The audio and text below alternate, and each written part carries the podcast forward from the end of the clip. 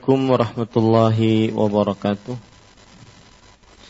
بسم الله الرحمن الرحيم إن الحمد لله نحمده ونستعينه ونستغفره ونعوذ بالله من شرور أنفسنا وسيئات أعمالنا من يهده الله فلا مضل له ومن يضلل فلا هادي له وأشهد أن لا إله إلا الله وحده لا شريك له وأشهد أن محمدا عبده ورسوله. يا أيها الذين آمنوا اتقوا الله حق تقاته ولا تموتن إلا وأنتم مسلمون.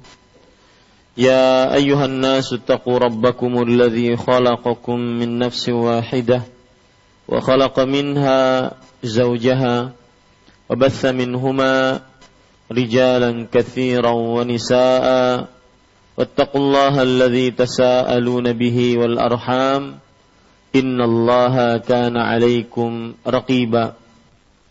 يا أيها الذين آمنوا اتقوا الله وقولوا قولا سديدا يصلح لكم أعمالكم ويغفر لكم ذنوبكم ومن يطع الله ورسوله فقد فاز فوزا عظيما. أما بعد فإن أصدق الحديث كتاب الله وأحسن الهدي هدي محمد صلى الله عليه وعلى آله وسلم وشر الأمور محدثاتها وكل محدثة بدعة وكل بدعة ضلالة وكل ضلالة في النار. Alhamdulillah kita bersyukur pada Allah Subhanahu wa taala. Pada hari ini Kamis pagi menjelang siang 29 Jumada Tsaniyah 1437 Hijriah kita duduk kembali bersama untuk mengkaji kembali kitab Tanbihat ala Ahkam Takhtassu bil Mu'minat yang telah diterjemahkan dalam bahasa Indonesia tuntunan praktis fikih wanita yang ditulis oleh Fadilatul Syekh Saleh bin Fauzan Al-Fauzan hafizahullah taala. Salawat dan salam semoga selalu Allah berikan kepada Nabi kita Muhammad sallallahu alaihi wa ala alihi wasallam pada keluarga beliau, para sahabat serta orang-orang yang mengikuti beliau sampai hari kiamat kelak dengan nama-nama Allah yang husna dan sifat-sifat yang ulia kita berdoa Allahumma inna nas'aluka ilman nafi'an wa rizqan tayyiban wa amalan mutaqabbala. Wahai Allah sesungguhnya kami mohon kepada Engkau ilmu yang bermanfaat rezeki yang baik dan amal yang diterima. Amin ya rabbal alamin Ibu-ibu, saudari-saudari muslimah yang dimuliakan oleh Allah Subhanahu wa taala, pada pertemuan sebelumnya kita sudah membahas atau mulai membahas eh, bab yang ketujuh yaitu penulis mengatakan di dalam bukunya tentang bab yang ketujuh ini ahkam takhtassu bil mar'ati fi babis siyam. Hukum-hukum yang khusus tentang puasa bagi wanita. Dan pada pertemuan sebelumnya kita sudah membaca sampai kepada apa yang disebutkan oleh penulis yaitu firman Allah Subhanahu wa taala Ya ayyuhalladzina amanu kutiba alaikumus siyam kama kutiba alal ladzina min qablikum la'allakum tattaqun. Wahai orang yang beriman, diwajibkan atas kalian berpuasa sebagaimana diwajibkan atas orang-orang sebelum kalian agar kalian bertakwa.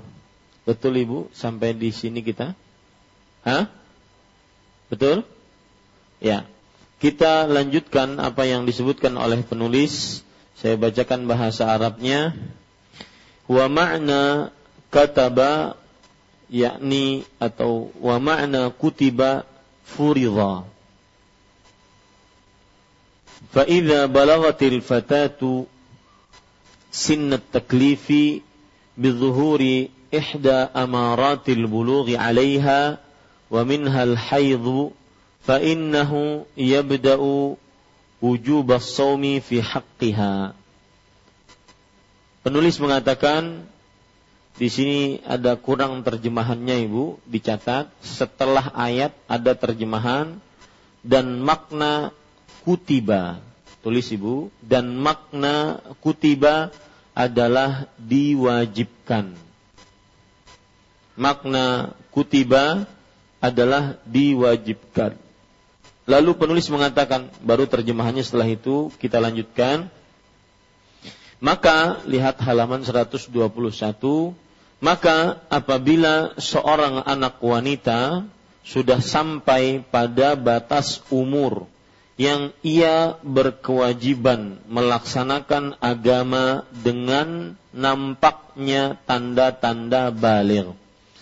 Ibu-ibu, saudari-saudari muslimah yang dimuliakan oleh Allah Subhanahu wa taala, ini perkara yang harus diperhatikan atau salah satu perkara penting yang harus diperhatikan oleh para orang tua yaitu memperhatikan umur anak apakah anak sudah balik atau belum. Memperhatikan umur anak, apakah anak sudah balik atau belum. Karena jika anak sudah balik, maka berarti anak tersebut adalah mukallaf. Apa arti mukallaf? Orang yang mendapatkan beban untuk menjalankan syariat. Ini yang salah satu per, hal yang penting harus diperhatikan oleh para orang tua. Memperhatikan umur anak dan memperhatikan keadaan anak. Apakah dia sudah sampai kepada umur balik yang kalau dia balik berarti dia merupakan mukallaf. Itu seseorang yang diberikan beban tanggung jawab untuk beribadah kepada Allah. Jika tidak diperhatikan perkara ini, maka ditakutkan dan dikhawatirkan nanti sang anak sudah balik, sang anak sudah mukallaf, akan tetapi taklif-taklif yang dibebankan kepada dia, dia tidak laksanakan. Pembebanan-pembebanan ibadah yang dibebankan kepada dia, dia tidak laksanakan karena tidak diperhatikannya perkara ini. Makanya sering sekali kita dapati beberapa pertanyaan yaitu Ustaz, saya sekarang baru mengaji. Dahulu ketika masa SMA saya sudah haid, sudah balik, akan tetapi saya belum berpuasa, saya belum sholat, dengan sengaja tanpa ada alasan yang dibenarkan oleh syariat. Maka bagaimana keadaan saya? Bagaimana saya menebus puasa puasa-puasa salah saya?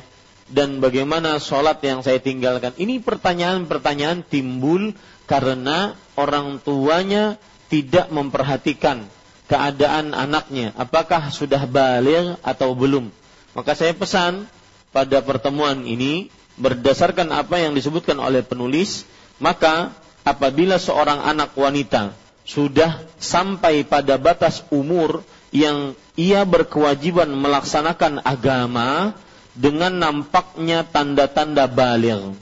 Ini menunjukkan sekali lagi bagi orang tua wajib memperhatikan masa kapan anak tersebut sudah balik atau belum. Apalagi di zaman sekarang yang begitu banyak tantangan-tantangan dalam mendidik anak, di antaranya tontonan-tontonan yang menjadikan anak semakin cepat dia balik karena lingkungan yang mendidik dia. Dandanan-dandanan yang membuat anak tersebut seakan sudah merasa dewasa. Kemudian juga tontonan-tontonan yang mereka yang dia akhirnya mengetahui apa saja yang dilakukan oleh orang-orang yang sudah dewasa. Ini membuat anak cepat balik. Kadang ada anak umur 7 tahun, 8 tahun, 9 tahun sudah balik. Betul betul. Betul nggak Bu? Ha, Bu? Iya, betul. Ya, ini menunjukkan harus diperhatikan anak-anak kita. Kadang sebagian orang tua, ah nggak apa-apa, dia masih kecil, tidak mengapa, dia masih begini dan begitu, makan aja masih disuapin, ya, e, masih ngompol, ya. Ini ibu-ibu sadari-sadari muslimah harus diperhatikan baik-baik. Karena kalau seandainya umur tujuh tahun dan delapan tahun dia balik, maka pada saat itu berarti dia umur kelas 1, kelas 2 atau kelas 3 SD sudah balik. Kalau sudah balik maka dia harus menutup auratnya. Jangan sampai dia tidak terbuka dia terbuka auratnya karena semua orang yang sudah balik wajib menetapi seluruh hukum-hukum syariat, seluruh beban-beban peribadatan, pelaksanaan agama kepada orang yang sudah balik tersebut. Maka ini sekali lagi harus diperhatikan. Jangan sampai kita masuk kepada jenis orang tua yang menipu anaknya. Rasulullah Shallallahu Alaihi Wasallam bersabda dalam hadis riwayat Bukhari dan Muslim, "Ma min 'abdin yastar'ihi Allahu ra'iyatan yamutu wa huwa yamut wa huwa ghashin li ra'iyatih." Tidaklah seorang hamba dia diberikan kewenangan untuk memimpin orang-orang. Pada hari ia mati, ya, pada hari ia mati, Eh, dan dalam keadaan dia menipu anak-anaknya, menipu orang-orang yang di bawah tanggung jawabnya, di bawah kewenangannya, melainkan diharamkan atasnya surga. Lihat, perhatikan bahayanya orang tua yang termasuk orang tua jenis penipu terhadap anak-anaknya. Termasuk penipuan terhadap anak-anak adalah membiarkan anak-anak tersebut dalam keadaan balik akan tetapi tidak diperintahkan untuk mengerjakan sholat. Kemudian ibu-ibu saudari-saudari yang dimuliakan oleh Allah, kalau seandainya dalam hadis riwayat Imam Abu Daud, uh, Rasulullah Shallallahu Alaihi Wasallam memerintahkan umur anak tujuh tahun untuk diperintahkan sholat, padahal kebanyakan secara normal umur anak tujuh tahun belum pada balik. Ini apalagi kalau seandainya sudah balik maka berarti lebih diperintahkan lagi, lebih ditekankan lagi kepada para orang tua. Maka ini perhatikan baik-baik. Kita lanjutkan. Kita lanjutkan. Wa minha al-haidhu innahu yabda'u wujub as-shaumi fi haqqiha. Salah satunya yaitu salah satu tanda dari kebaligan adalah haid. Kita tahu tanda balik itu ada empat baik laki-laki ataupun perempuan dan e, dari empat ini satu darinya khusus untuk perempuan. Untuk laki-laki dan perempuan yang pertama yaitu berumur 15 tahun. Ini berarti sudah balik.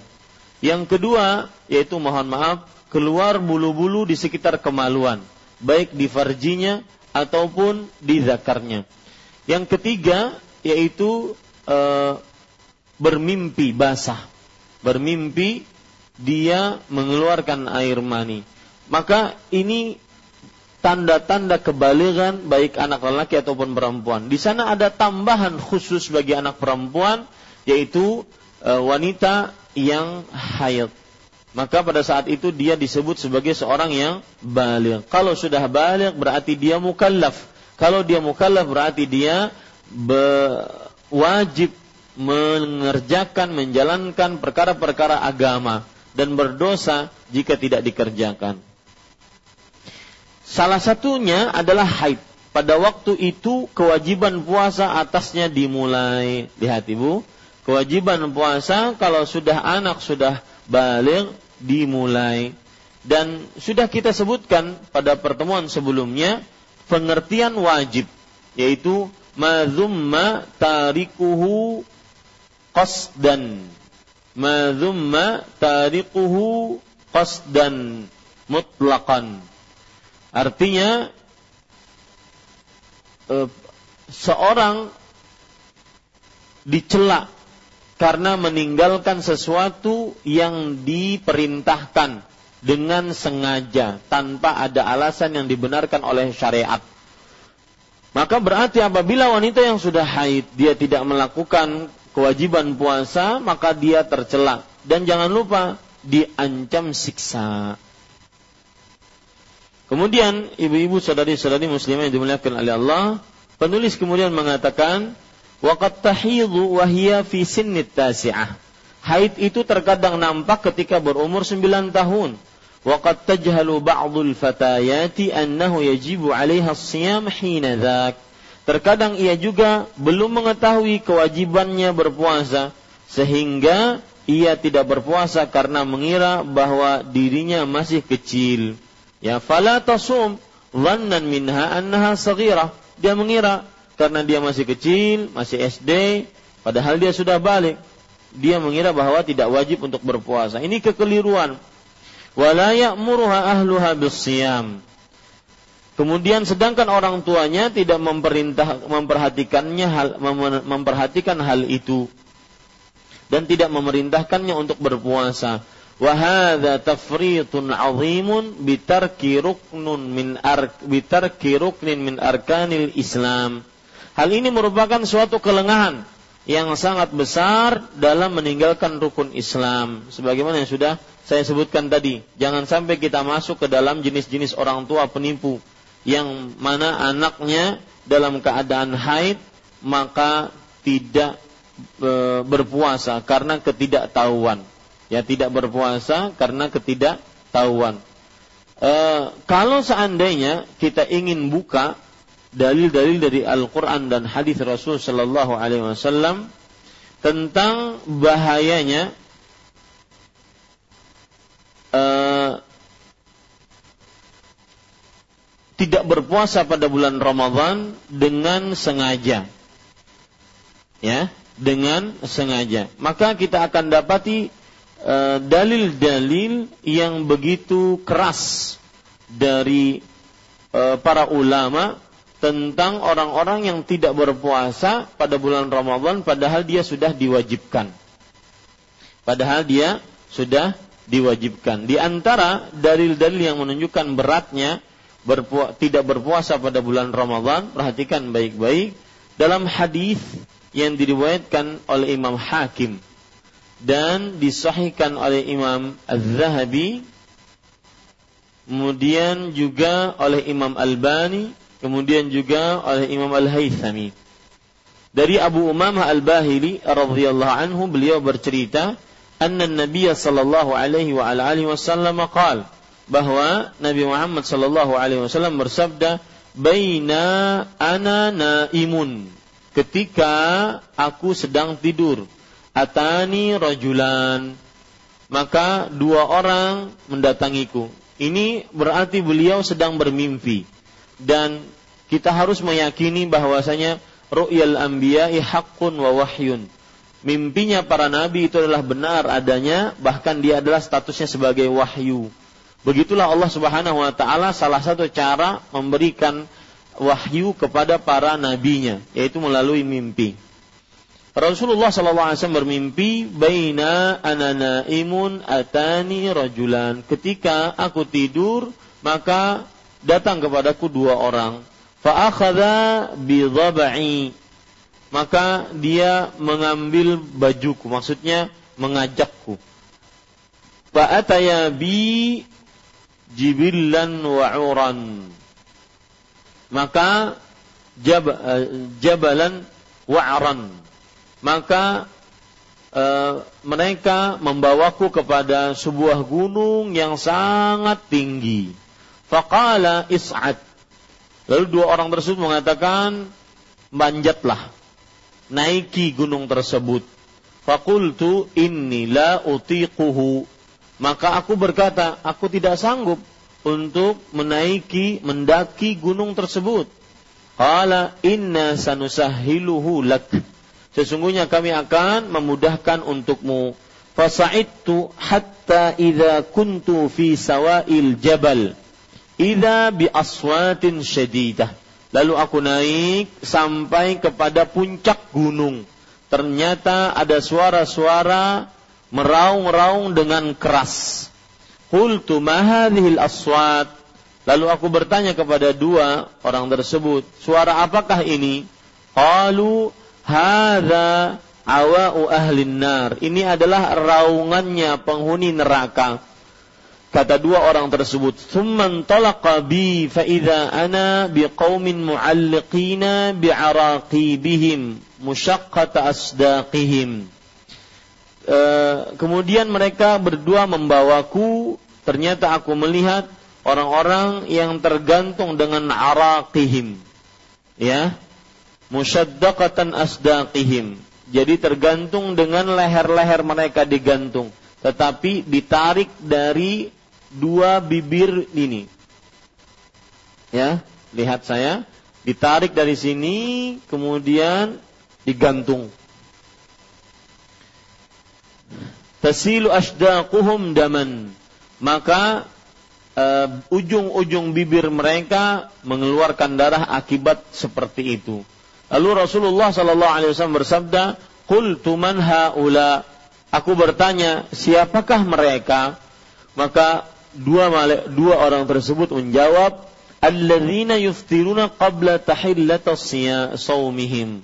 Orang-orang yang berbuka sebelum halal untuk berbuka dari puasa mereka.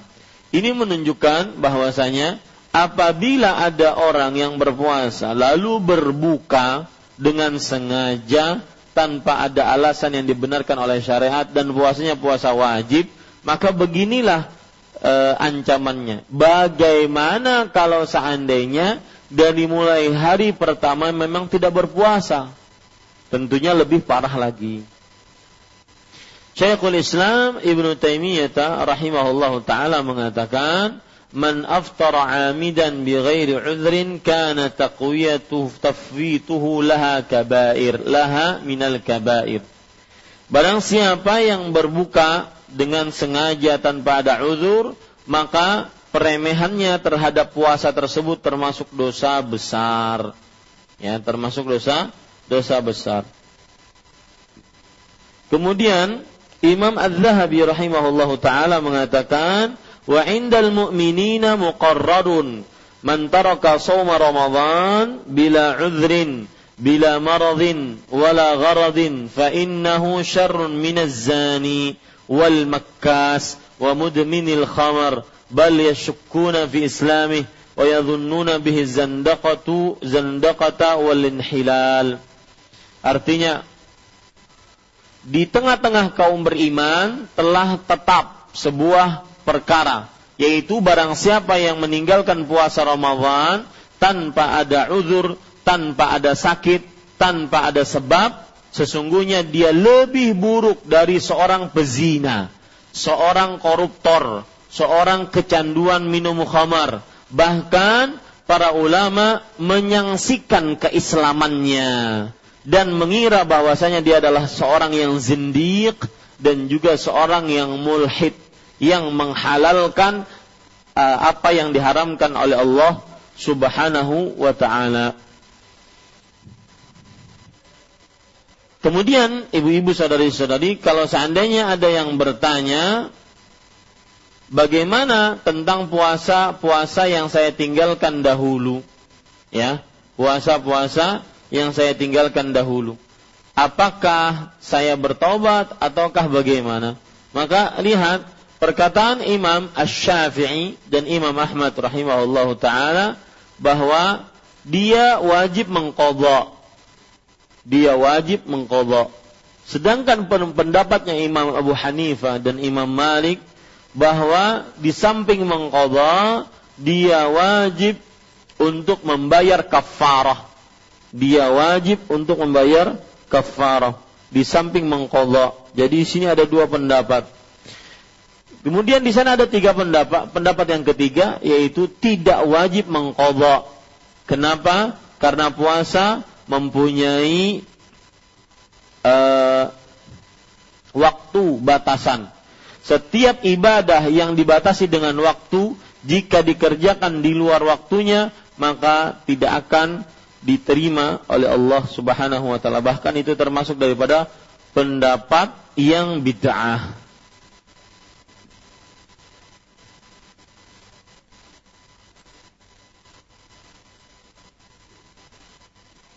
Baik.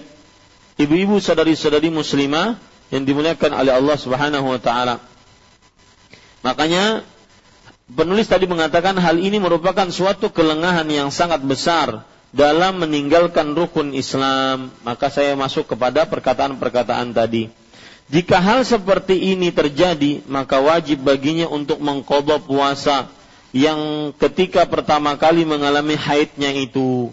Walaupun hal itu telah berlalu lama, karena hal itu tetap berlaku dan masih tanggung jawabnya untuk dilaksanakan. Nah, ibu-ibu, siapa yang dahulunya mungkin masih dalam masa-masa yang e, belum tahu Islam secara kafah dan juga belum mengerjakan Islam secara sempurna, maka pada saat itu dia mengkodoknya menurut pendapat penulis.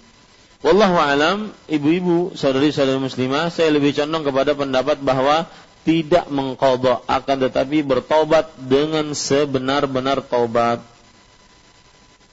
Kemudian penulis mengatakan,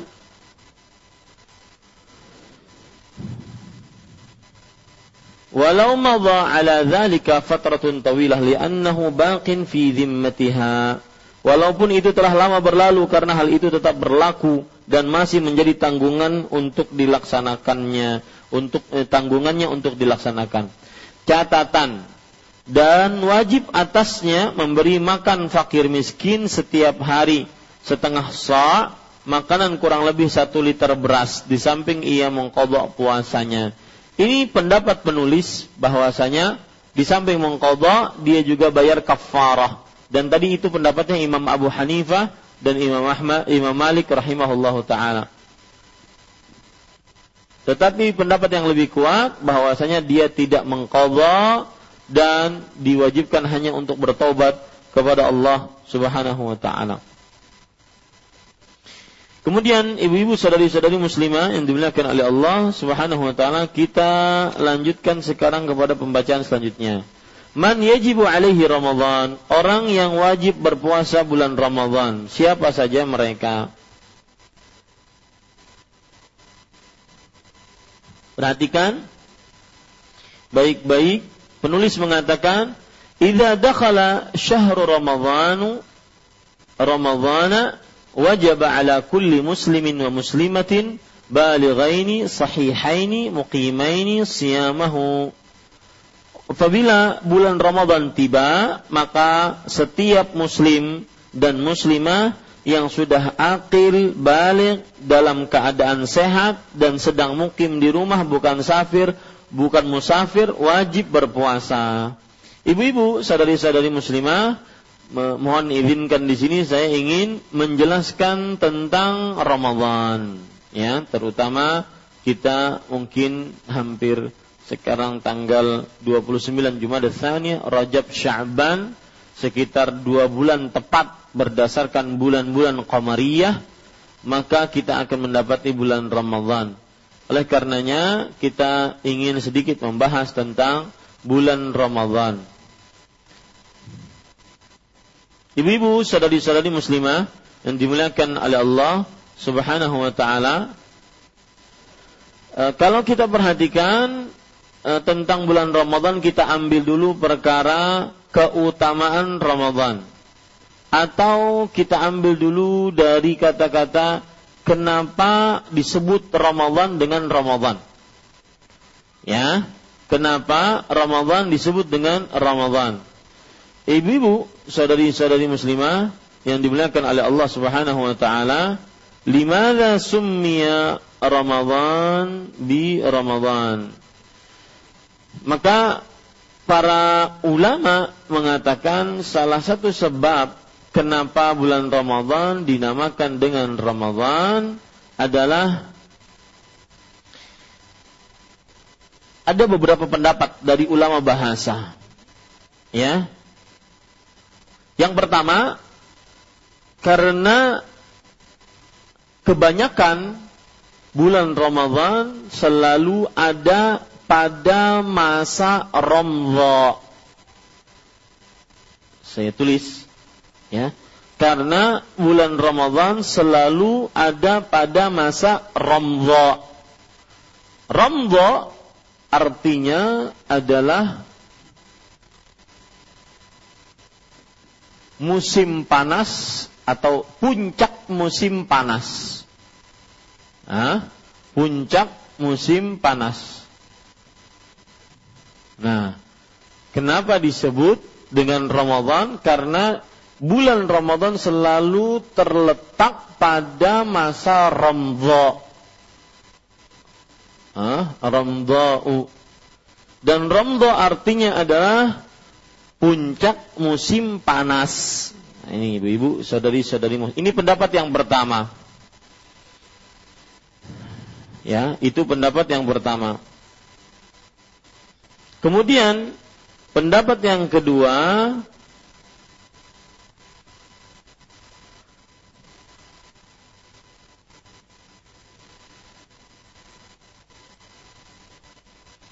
yaitu diambilkan dari kata-kata bahwa Ramadan karena li'annal quluba ta'khudhu fihi hararatul mau'izah wal fikrah fi amril akhirah kama ya'khudhu ramlu wal hijaratu min harri syamsi wa al hijaratul Kenapa dinamakan bulan Ramadan Ramadan? Karena hati di dalam bulan Ramadan mengambil panasnya nasihat. Ya, pengambil panasnya nasihat. Artinya selalu bersemangat untuk mendapatkan nasihat. Kemudian juga selalu berpikiran untuk perkara akhirat. Sebagaimana kalau lagi matahari menyengat ya maka pada saat itu matahari memanaskan pasir dan bebatuan nah itu dia. Jadi eh, apa yang ditulis Ustaz? Yang ditulis adalah kenapa Ramadan disebut sebagai Ramadan? Karena dikiaskan sebagaimana hati tatkala bulan Ramadan menerima nasihat, sering berpikir tentang kehidupan akhirat, seperti matahari tatkala menyinari pada siang hari sangat memberikan rasa panas dan pengaruh kepada pasir dan bebatuan. Kalau tidak percaya, ibu-ibu saudari-saudari muslimah, bahwa di siang hari itu panas, silahkan pian jalan di aspal tanpa sendal. Pasti panas. Ya. Ulun pernah ada kisah waktu itu di kota Damam. Hmm, kadang-kadang memang hidup itu perlu perlu sebuah kaedah yang berbunyi as-sarahatu rohah. Artinya terus terang itu lebih enjoy daripada kerinyaman aku, kerinyaman aku. Ya, terus terang itu lebih enjoy. Suatu ketika habis sholat Jumat, biasa kalau di masjid di kota Damam, setelah sholat Jumat kita terjemah khutbah. Nah, habis sholat Jumat, setelah terjemah khutbah, pas lagi panas-panasnya terik, jam 12, jam 1, pas itu musim panas. Dan kita tahu di musim panas di Arab Saudi sangat panas sampai kadang-kadang 45 derajat Celcius. Sampai kadang-kadang 48 derajat Celcius. Ada orang jamaah Indonesia mengadu kepada saya, Ustadz sendal saya hilang. Dalam hati saya kenapa ngadu ke saya? Maka akhirnya dengan uh, apa namanya respon yang langsung maka saya langsung mengatakan, Pak, ini pakai saja sendal saya. Akhirnya bapak itu pun dengan gampangnya, oh ya saya terima kasih. ya, akhirnya dipakai. Saya pakai, akhirnya saya jalan dari masjid tersebut sampai ke ke kantor tanpa sendal. Demi Allah bu langsung melepuh. Nah makanya ambil kaidah as-sarahah harahah Artinya terus terang itu membuat enjoy. Terus terang kalau seandainya memang kita tidak suka terus terang kalau seandainya tetapi mengungkapkannya dengan bahasa yang santun daripada ada nyaman aku ya nanti susah hidupnya selalu akan e, me, merasakan sesuatu yang tidak nyaman di dalam dirinya Nah itu ibu-ibu saudari-saudari muslimah itu sebab yang kedua. Kenapa Ramadan dinamakan sebagai Ramadan? Karena dikiaskan dengan terik matahari yang panas, yang menyina, yang membuat panas pasir dan e, batu-batuan. Sebagaimana kalau orang dalam bulan Ramadan, dia hatinya akan mudah mendapatkan siraman nasihat, kemudian senantiasa berfikirnya kepada kehidupan akhirat. Kemudian juga ada pendapat lain, kenapa Ramadan disebut sebagai Ramadan? Karena arti Ramadan adalah menghapus. Maka bulan Ramadan adalah menghapus dosa. Ya. Karena arti Ramadan adalah menghapus atau membakar lebih tepatnya, membakar ya. Maka bulan Ramadan menghapuskan dan membakar dosa sehingga tidak tersisa.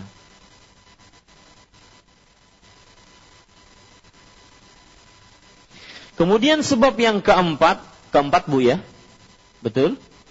Ya. Sebab yang keempat, kenapa bulan Ramadan itu adalah bulan disebut dengan bulan Ramadan? Diambil dari kata-kata Ramadatin naslu. Artinya anak panah atau busur sudah disiapkan atau busur panah sudah ditajamkan. Kenapa demikian? Karena biasanya orang-orang bahkan di zaman Rasulullah terjadi penaklukan, terjadi peperangan, terjadi jihad di dalam bulan Ramadan. Makanya Ramadan disebut Ramadan karena Ramadan adalah waktu untuk menajamkan pedang, menajamkan e, tombak, menajamkan anak panah sehingga bermanfaat untuk berperang. Ya, diambil dari kata-kata Ramadan Ramadun nasla artinya aku tajamkan anak panah.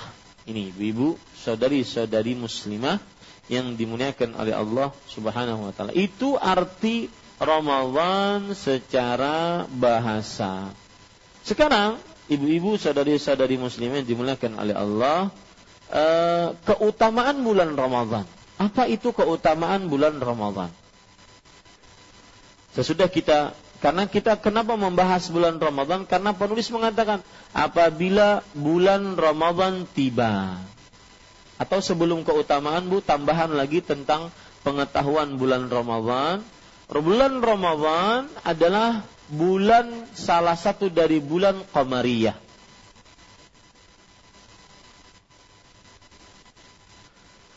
Dia adalah bulan yang kedelapan dari bulan Qamariyah. Bulan yang kedelapan dari bulan Qamariyah. Jujur Bu, siapa yang belum hafal bulan-bulan Qamariyah? Hah? Hafal enggak? Siapa yang sudah hafal? Uh, saya ingin di salah seorang mohon maaf menyebutkan ataupun me, menghafal bulan Qamariyah dari mulai uh, bulan uh, awal bul, uh, awal bulan Qamariyah yaitu Syawal, betul? Betul Syawal? Hah? Syawal apa Muharram? Hah? Muharram. Setuju? Semua? Ada yang masih percaya Syawal bulan awal dari bulan Qamariyah karena imbah hari raya?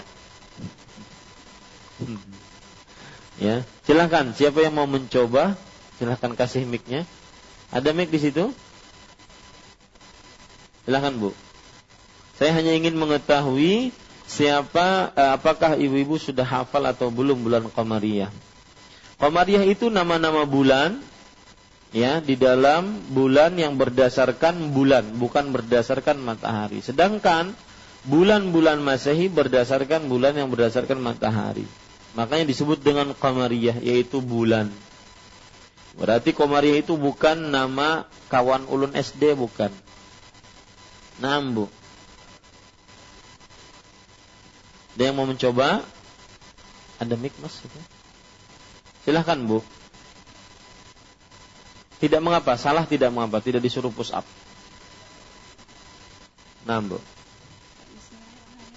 Assalamualaikum warahmatullahi wabarakatuh. Waalaikumsalam warahmatullahi wabarakatuh. Ya. Saya coba dari mulai bulan Muharram, Safar, Rabiul Awal, Rabiul Akhir, Rajab, Sa'ban, eh Hmm. Jumadil Awal. Bentar. Muharram, Yang tidak menjawab Rabiul Keep Awal, silent. Rabiul Akhir, Jumadil Awal, Jumadil Akhir, Rajab, Sa'ban, Ramadan, Zulhijjah, Zulkaidah.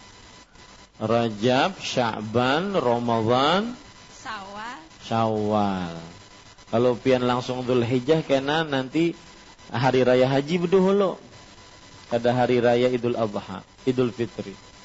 Nah, Rajab, Sya'ban, Ramadan, Syawal, Dhul Qa'dah, Zulhijjah. dan Dhul Hijjah. Jazakillahu khairan. Jadi dia adalah bulan yang ke-8 dari bulan eh, bulan Qamariyah.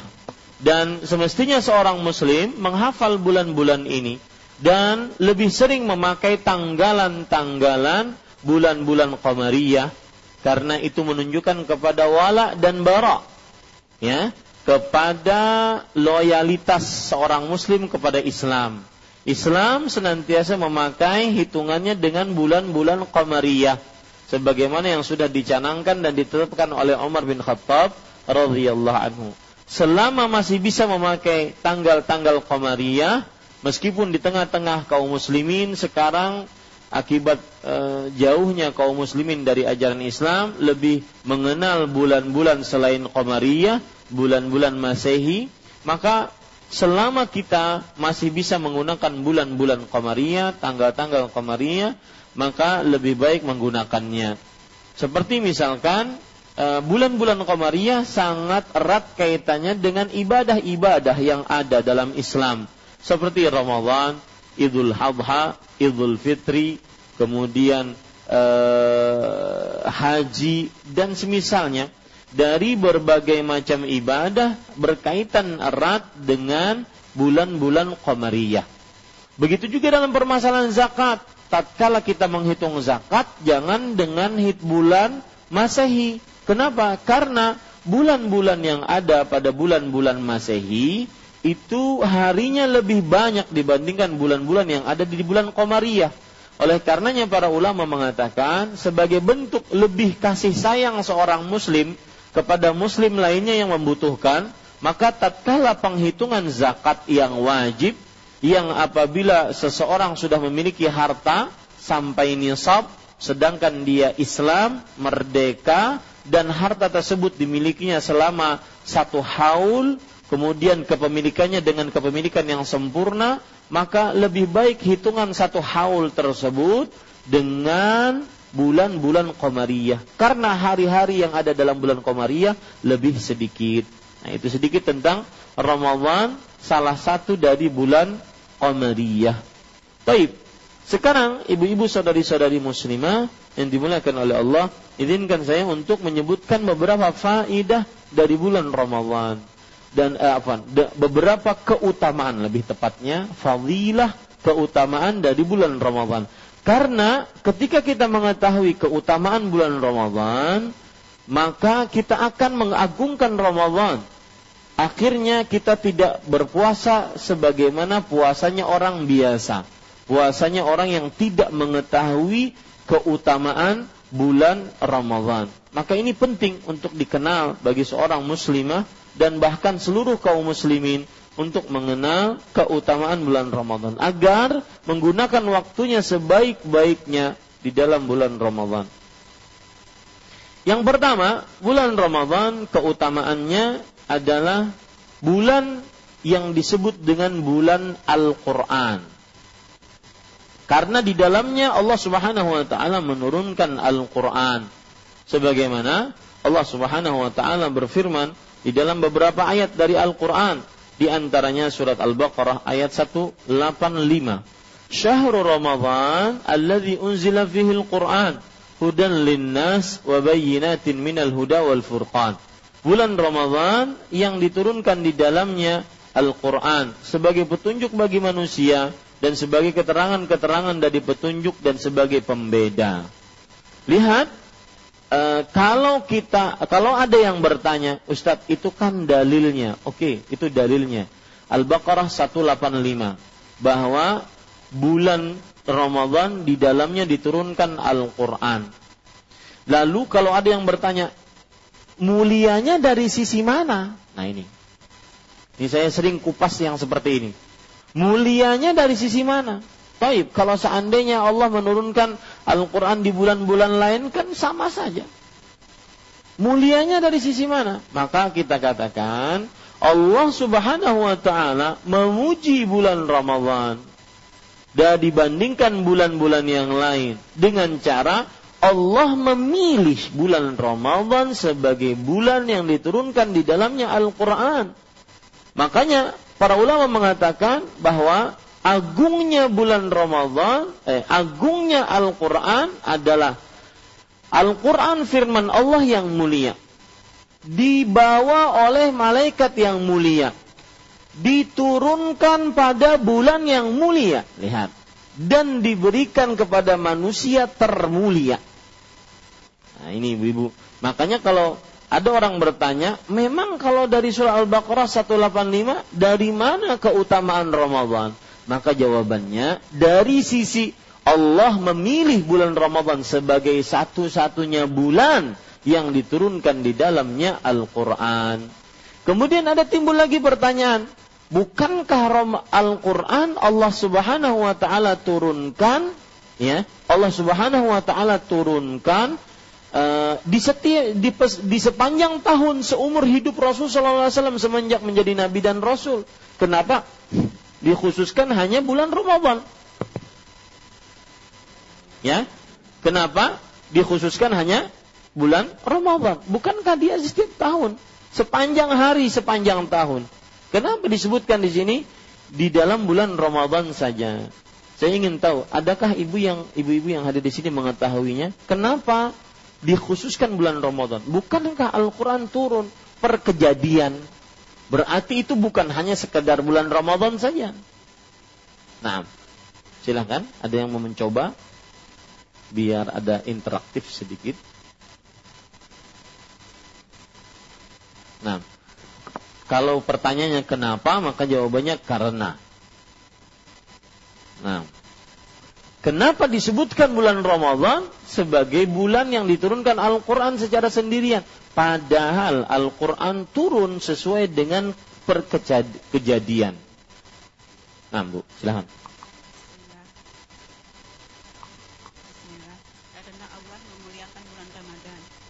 Karena Allah memuliakan bulan Ramadan.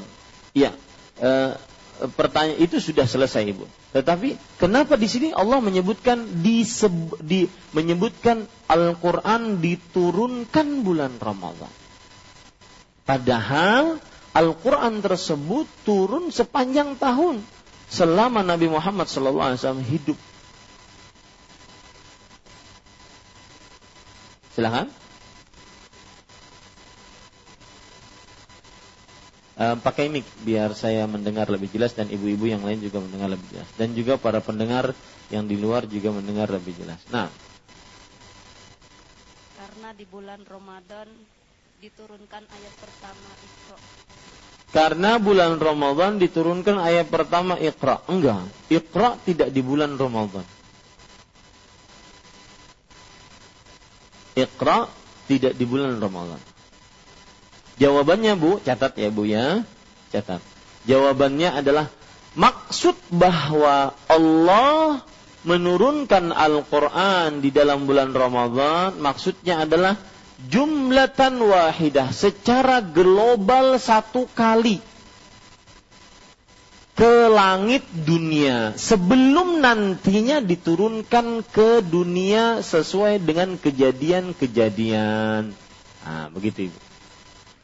Maksud dari Allah menurunkan Al-Quran di dalam bulan Ramadhan, maksudnya adalah Allah menurunkan dari lauhul mahfud ke langit dunia satu kali sekaligus.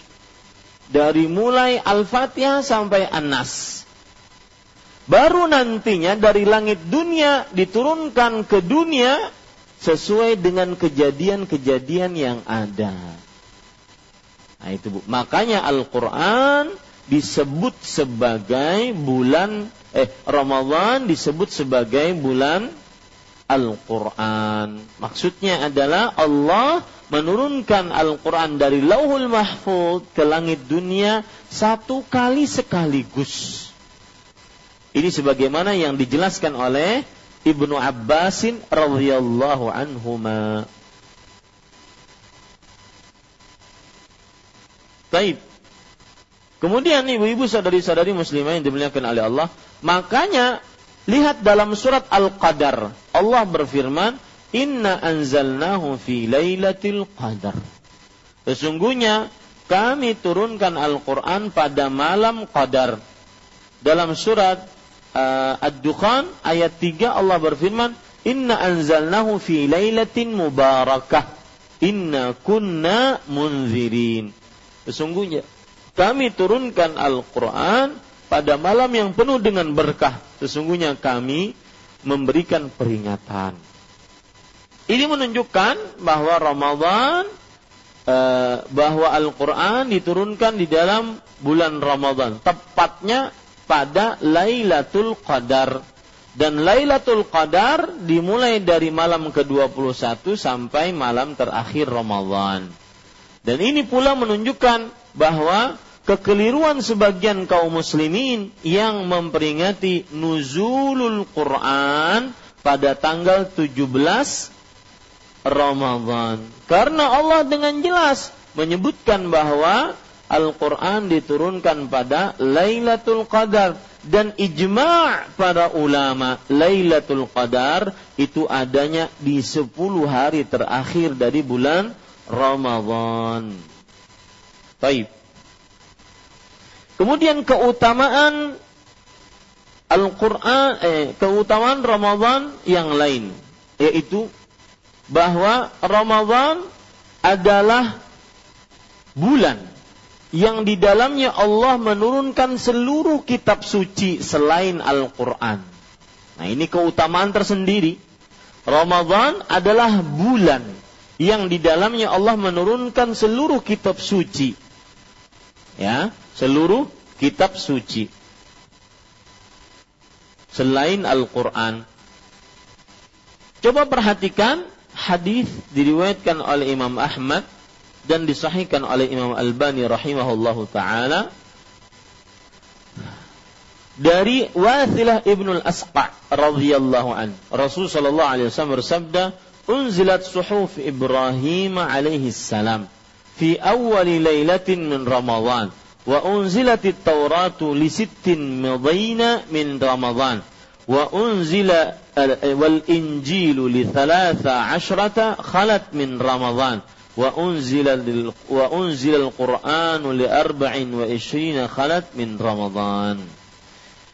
Uh, diturunkan lembaran-lembaran Nabi Ibrahim alaihissalam pada malam pertama dari bulan Ramadan. Dan diturunkan Taurat ketika malam ketujuh dari bulan Ramadan dan diturunkan Injil ketika malam ke-14 dari bulan Ramadan dan diturunkan Al-Qur'an ketika malam ke-25 dari bulan Ramadan. Kemudian keutamaan Ramadan yang ketiga. Keutamanya saya sebutkan ya. Yang ketiga dibukakan di dalam bulan Ramadhan pintu-pintu surga. Yang keempat, ditutup di dalam bulan Ramadhan pintu-pintu neraka. Yang kelima, dibelenggu para syaitan dan pemimpin jin di dalam bulan Ramadhan. Yang keenam, ditut, dibuka uh, yang keenam yaitu Allah memiliki hamba-hamba yang dimerdekakan dari api neraka di setiap malam bulan Ramadan. Nah, ini ini semua dari nomor 3 sampai 6 saya sebutkan secara cepat. Kenapa? Karena dia disebutkan dalam satu hadis. Nah, itu dia. Dia disebutkan dalam satu satu hadis. Saya jelaskan dulu Ibu. Yang ketiga tadi apa? Dibukakan di dalamnya pintu-pintu surga. Di sini ada berbagai macam permasalahan. Ada yang bertanya, apakah memang dibukakan pintu-pintu surga ataukah hanya sebatas maknawinya? Hanya sebatas maknawinya. Karena di sana ada dalil bahwa pintu surga tidak akan pernah terbuka kecuali ketika Nabi Muhammad sallallahu alaihi wasallam memintakan dibukakan pintu surga. Maka di sini terjadi perbedaan pendapat di antara para ulama. Ada yang mengatakan maksud dari dibukakan pintu-pintu surga adalah secara lahiriah. Memang lahiriahnya seperti itu. Dibukakan pintu-pintu surga karena menyambut Ramadan. Ada yang mengatakan itu dimaknai dengan maknawi, abstrak. Apa maksudnya? Yaitu karena manusia di dalam bulan Ramadan cenderung condong untuk beribadah kepada Allah Subhanahu wa taala, maka digambarkan pintu-pintu surga terbuka. Karena kecondongan manusia terhadap ibadah dan itu terbukti. Bulan Ramadan ya, setengah jam atau satu jam sebelum uh, sholat isya sudah ada di masjid. Karena ada sholat isya setelahnya sholat taraweh. Eh ternyata subuhnya telat. Ini sama aja, nggak manfaat. Ya, bulan Ramadan orang sering duduk di masjid. Ya, apa bu tahu sebabnya? Sebabnya kenapa? Ternyata bukan hanya sekedar baca Quran, karena kepanasan. Akhirnya tiduran di masjid. Saya jadi ingat cerita kemarin waktu di Istiqlal. Setelah kajian Syekh Abdul Razak bin Abdul Muhsin Al-Abbad Hafizahullah Beliau memuji Ustadz Abdullah Zain atas terjemahannya yang bagus Kata Syekh Afatta kathiran Engkau telah menerjemahkan dengan terjemah yang sangat bagus Kemudian Syekh berkata kepada Ustaz Abdullah Zain, orang dipuji seperti itu kan langsung wah gimana gitu. Nah, kemudian uh, Syekh berkata, kalami anfa'u min kalamik. Eh, kalamuka anfa'u min kalam. Kata Syekh, wahai Ustaz Abdullah Zain, perkataanmu lebih bermanfaat dibandingkan perkataanku. Ustaz Abdul Zain kan apa tambah sumringah, senyum, malu-malu gimana gitu. Ya. Habis itu Syekh bertanya, tahu nggak kenapa saya katakan seperti itu? Bahwa perkataanmu lebih bermanfaat dibandingkan perkataan saya. Karena mereka paham bahasamu dan tidak paham bahasa saya. Saya bilang, kena loh. Ya, Nah, ini sedikit intermezzo. Baik, ibu-ibu saudari-saudari muslimah yang dimuliakan oleh Allah. Jadi kenapa e, apa maksud dibukakan pintu surga? Ada yang mengatakan memang secara lahiriah terbuka. Ada yang mengatakan enggak, itu maksudnya maknawi. Bahwa semakin banyak orang beribadah dalam bulan Ramadan, semakin cenderung dan condong orang beribadah dalam bulan Ramadan. Nah, makanya digambarkan dengan pintu-pintu surga yang terbuka. Yang kedua atau yang keempat yaitu ditutup pintu-pintu neraka. Sama pembicaraannya Ibu. Ya, sama pembicaranya tadi bahwa ada yang mengatakan maknanya secara lahiriah, ada yang mengatakan maknanya secara maknawi. Kemudian yang kelima yaitu di belenggu para syaitan dan pemimpin jin. Di sini terdapat permasalahan. Kalau seandainya dibelenggu para syaitan dan pemimpin jin, kenapa masih banyak orang yang bermaksiat di dalam bulan Ramadan? Masih banyak nggak bu? Hah? Contohnya? Maksiatnya apa contohnya? Hah? Yang tidak puasa. Itu contoh terdekat maksiat tatkala bulan Ramadan. Warung-warung sakadup. Bahasanya Septembri sakadup. Ya, Warung-warung yang cuma kelihatan kaki-kakinya saja, itu maksiat. Padahal jin dan syaitan terbelenggu. Kenapa Ustadz masih terdapat maksiat?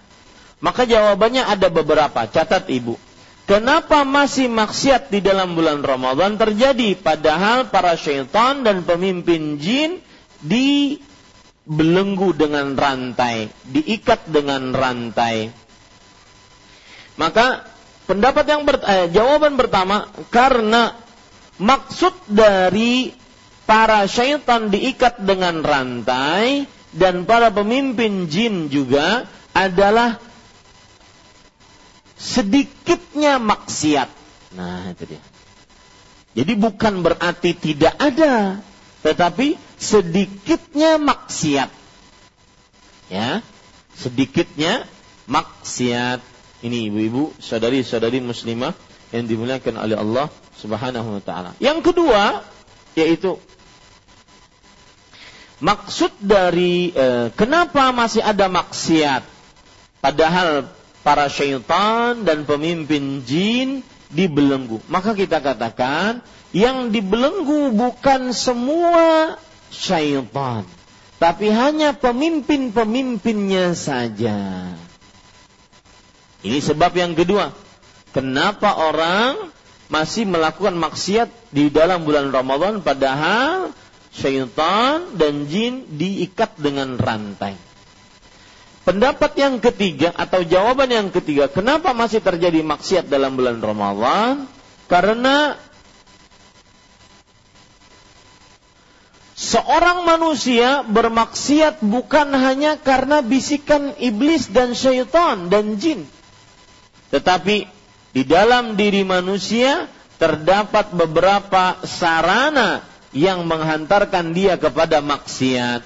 Di antaranya hawa nafsu yang buruk sebagaimana yang Allah Subhanahu wa taala firmankan di dalam Al-Qur'an innan nafsa la ammaratun bisu sesungguhnya jiwa benar-benar memerintahkan kepada keburukan.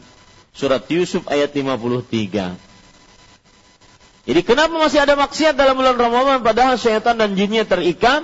Karena masih ada sarana yang dengan sarana tersebut manusia melakukan dan tergoda dengan maksiat. Berarti maksiat bukan hanya bisikan jin dan syaitan, tetapi juga karena hawa nafsu yang memerintahkan kepada keburukan. Dan juga bisa karena kebiasaan buruk. Ya, jadi dia melakukan maksiat itu bu, enggak. Syaitan enggak perlu uh, untuk bisik-bisikin lagi, enggak. Karena sudah terbiasa melakukan maksiat. Kalau dia tidak melakukannya, maka dia merasa aneh. Aneh nih, kayaknya enggak ada. Kayaknya ada yang kurang nih. Ya, jadi malah karena saking kecanduannya, malah dia merasa kurang tatkala tidak bermaksiat.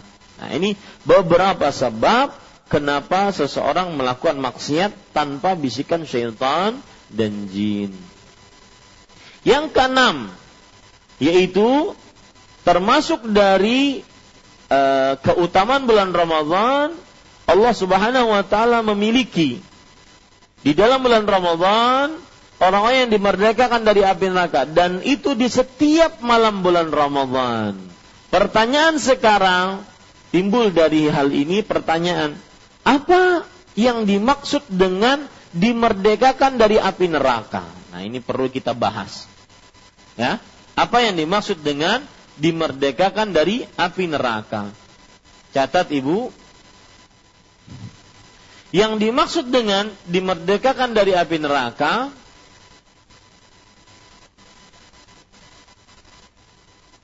adalah seseorang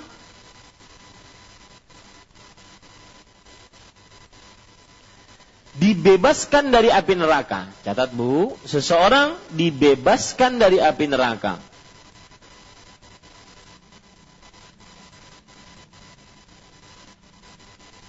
Kenapa? Karena orang ketika eh, afwan. Kenapa Allah memakai kata-kata dibebaskan dari api neraka? Yang bahasa Arabnya itqun minan nar. Itqun minan nar pakai ain ta qaf. Ya. Kenapa Allah Subhanahu wa taala memakai bahasa dibebaskan dari api neraka? Para ulama mengatakan, Bapak Ibu saudara-saudari yang dimuliakan oleh Allah Subhanahu wa taala, bahwa seseorang e, tatkala dilepaskan, diselamatkan dari api neraka, itu seakan-akan dia terbebas dari kungkungan api neraka. Makanya di sini pakai kata-kata pembebasan. Karena neraka itu mengikat orang. Neraka itu me, menyakiti orang. Maka ketika dia lepas dari api neraka, berarti dia dibebaskan dari api neraka. Ini sebab. Ya. Apa maksud dari bebas api neraka? Karena neraka tempat siksa yang mengikat, tempat siksa yang mengungkung, tempat siksa yang sangat pedih. Seperti misalkan firman Allah dalam surah Al-Hadid ayat 15.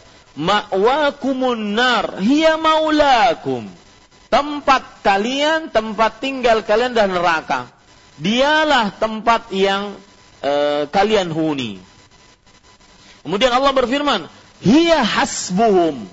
Dia cukup bagi kalian. Artinya neraka jahanam itu sebagai pengikat kalian, tempat tertutup bagi kalian. Makanya kalau orang dilepaskan dari api neraka seakan-akan dia apa Bu? Dibebaskan dari api neraka.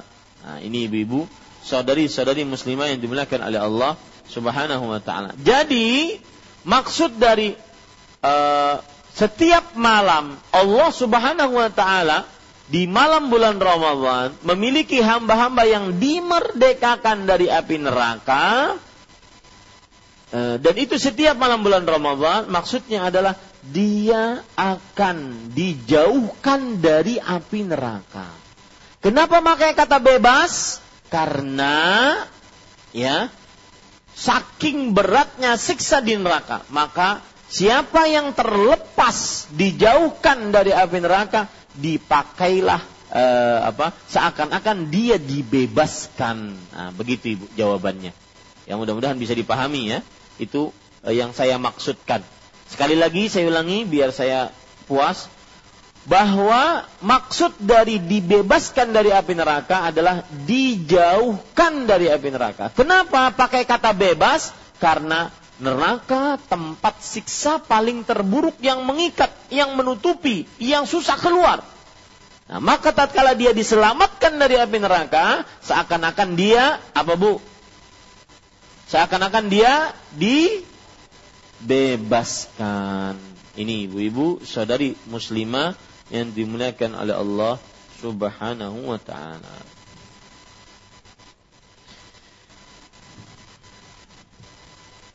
Nah, saya akan sebutkan sebelum kita masuk kepada sesi pertanyaan, sebutkan dalil yang menunjukkan nomor 3 sampai 6 tadi. Perhatikan dalilnya.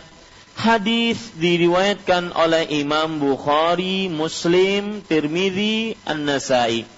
Saya bacakan dari Abu Hurairah radhiyallahu anhu anin Nabi sallallahu alaihi wa ala alihi wasallam annahu qala dari Nabi Muhammad sallallahu alaihi wa ala alihi wasallam beliau bersabda "Idza kana awwalu lailatin min Ramadan jika pada malam pertama dari bulan Ramadan suffidati syayatin maka para syaitan diikat dengan rantai wa maradatul jin dan juga para pemimpin-pemimpin jin wa ghulliqat abwabun nar falam yuftah minha bab.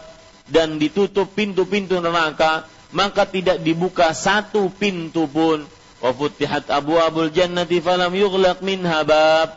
Dan dibukakan pintu-pintu surga lalu tidak ditutup satu pintu pun.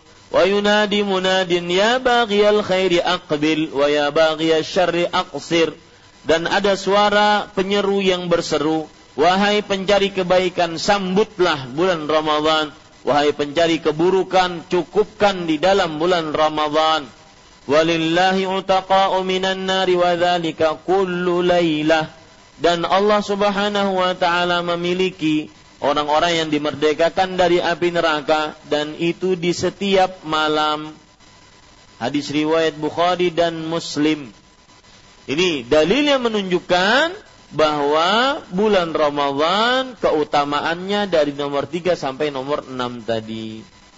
Ini ibu-ibu saudari-saudari muslimah, waktu yang tidak mencukupi kita masuk kepada insyaallah taala pada pertemuan yang akan datang kita masih akan membicarakan tentang keutamaan Ramadan wallahu alam wa sallallahu nabi Muhammad walhamdulillahi rabbil alamin.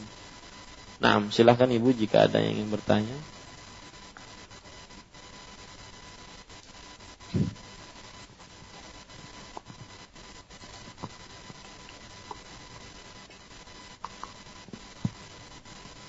Bismillah, barakallahu fiik Ustaz. Wa fiik barak. Uh, maaf pertanyaannya di luar materi. Silakan. Apabila salah satu orang tua kita meninggal, kemudian ada barang-barang seperti pakaian uh, beliau, apakah termasuk harta waris? Kemudian bagaimana cara pembagiannya? Apakah harus dijual atau hanya dinilai dengan uang? Apabila terjadi kesepakatan di antara ahli waris, tidak ada yang menginginkan barang tersebut, apakah boleh langsung disedekahkan kepada orang lain? Iya. Bismillah, alhamdulillah, Jazakillahu khairan atas pertanyaannya Semoga kita senantiasa dipahamkan dalam agama Islam dengan pemahaman yang benar Maka jawabannya Untuk semua peninggalan Yang ditinggalkan oleh si mayit Maka itu adalah harta warisannya Ya makanya dalam ilmu e, mempelajari ilmu waris disebutkan at-tarikah harta warisan adalah setiap yang ditinggalkan oleh si mayit dari harta yang bermanfaat. Maka pada saat itu setiap harta yang ditinggalkan oleh si mayit dari mulai harta, benda, kemudian pakaian dan se, dan yang semisalnya, maka itu adalah harta warisnya. Lalu bagaimana cara untuk membagikannya, maka lebih baik dibagikannya pada saat itu adalah diuangkan. Artinya dihargai. Tidak mesti harus dijual, akan tetapi dihargai. Diberikan harga, ini seharga berapa, ini seharga berapa, kemudian dihitung, diakumulasikan dengan uang, peninggalan emas, perak, kemudian peninggalan aset-aset seperti tanah, rumah, alat transportasi, kemudian baju dan alat-alat perabotan rumah tangga dikumpulkan lalu setelah itu dibagikan sesuai dengan uh, ahli waris yang ada. Bolehkah dengan kesepakatan seluruh ahli waris untuk di disedekahkan saja? Maka jawabannya wallahu alam tidak boleh Ibu meskipun dengan kesepakatan ahli waris karena itu adalah harta waris yang harus dibagikan sesuai dengan apa yang sudah Allah Subhanahu wa taala tentukan pembagiannya di dalam syariat Islam. Wallahu alam. Nah. Maaf Ustadz, pertanyaan selanjutnya apabila wanita yang ditinggal meninggal oleh suami memasuki masa idah, apakah masih boleh bekerja pada saat masa idah? Kemudian yang kedua, yang ditinggal mati. Iya, Ustadz. Iya. Yang kedua, apabila wanita tersebut uh, menjadi saksi sebuah proses perceraian yang ditentukan sebelum suaminya meninggal. Jadi sebelum suaminya meninggal, wanita tersebut bersepakat untuk menjadi saksi sebuah proses perceraian. Apakah boleh dia datang ke, ke sidang pada saat masa idahnya? Iya. Bismillah, walhamdulillah, wassalatu wassalamu rasulillah. Uh, di dalam ayat Al-Quran kita dapati bahwa seorang perempuan yang meninggal suaminya maka dia mempunyai masa iddah 4 bulan 10 hari. Bagaimana disebutkan oleh Allah dalam Al-Qur'an, "Walladzina yatawaffawna minkum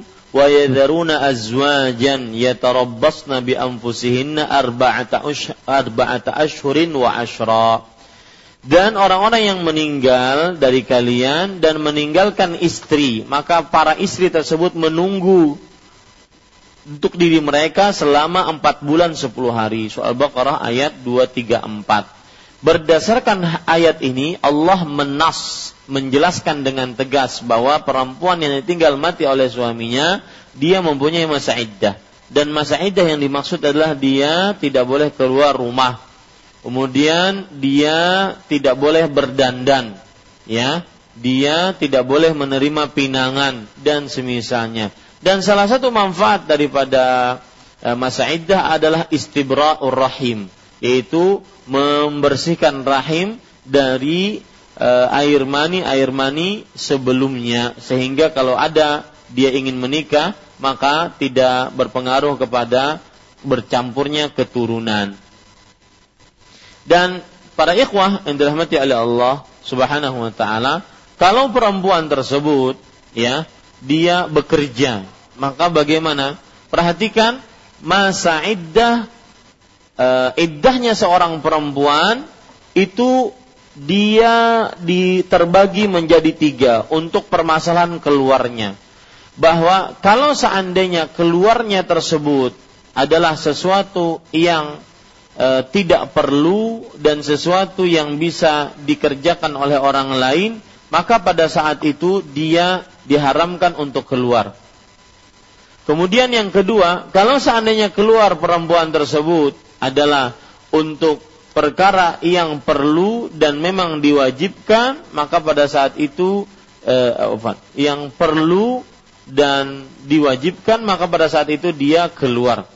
Yang ketiga yaitu bahwa kalau seorang perempuan tersebut mas dalam masa iddah dia sangat terpaksa untuk keluar, maka dia diperbolehkan untuk keluar. Seperti yang disebutkan dalam kasus tadi bahwa dia berhak untuk menjadi saksi di pengadilan e, untuk e, kasus keluarganya kah atau anaknya atau yang semisalnya karena di sini masuk ke dalam tahap keterpaksaan. Wallahu alam. Nah, yang lain silahkan.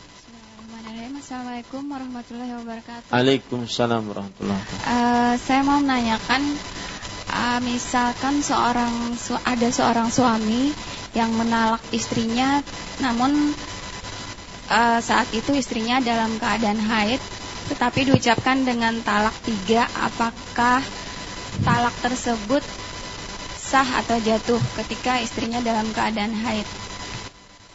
Iya.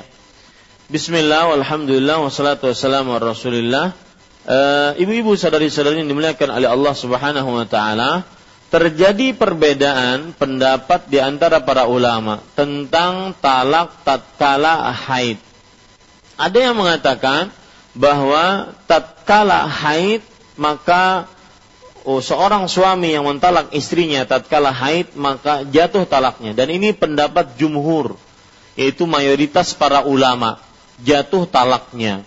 Dan ada yang mengatakan sebagian ulama, terutama ulama peneliti di era kontemporer ini, seperti Al-Syekh Ibnu Baz, Al-Syekh Ibnu Utsaimin, bahwa tidak jatuh. Ya, bahwa tidak jatuh. Maka Bapak Ibu saudara-saudari yang dimuliakan oleh Allah, ini juga adalah pendapatnya Abdullah bin Umar radhiyallahu anhu talak wanita yang sedang haid maka tidak jatuh. Ini juga pendapatnya Syekhul Islam Ibnu Taimiyah rahimahullah taala dan juga Imam Ibnu Qayyim Al-Jauziyah rahimahullah taala. Kenapa demikian? Karena uh, dia bertentangan dengan syariat Allah Subhanahu wa taala. Karena Allah mensyariatkan bahwa perempuan ditalak haid eh ditalak tatkala dalam keadaan suci suci dari nifas dan suci dari haid dalam keadaan yang belum disentuh oleh suaminya jadi ibu-ibu saudari-saudari muslimah harus ada pembelajaran tentang talak ini bahwasanya seorang suami dikatakan dia mentalak istrinya dalam keadaan istrinya sedang suci dan belum digaulinya. Itu adalah talak yang sesuai dengan sunnah Rasul Sallallahu Alaihi wa ala alihi Wasallam. Jadi wallahu alam dia tidak jatuh talaknya. Dan kalau tandanya tidak jatuh talaknya, maka pada saat itu sang suami berarti tidak merujuknya tetapi kembali kepada istrinya. Wallahu alam.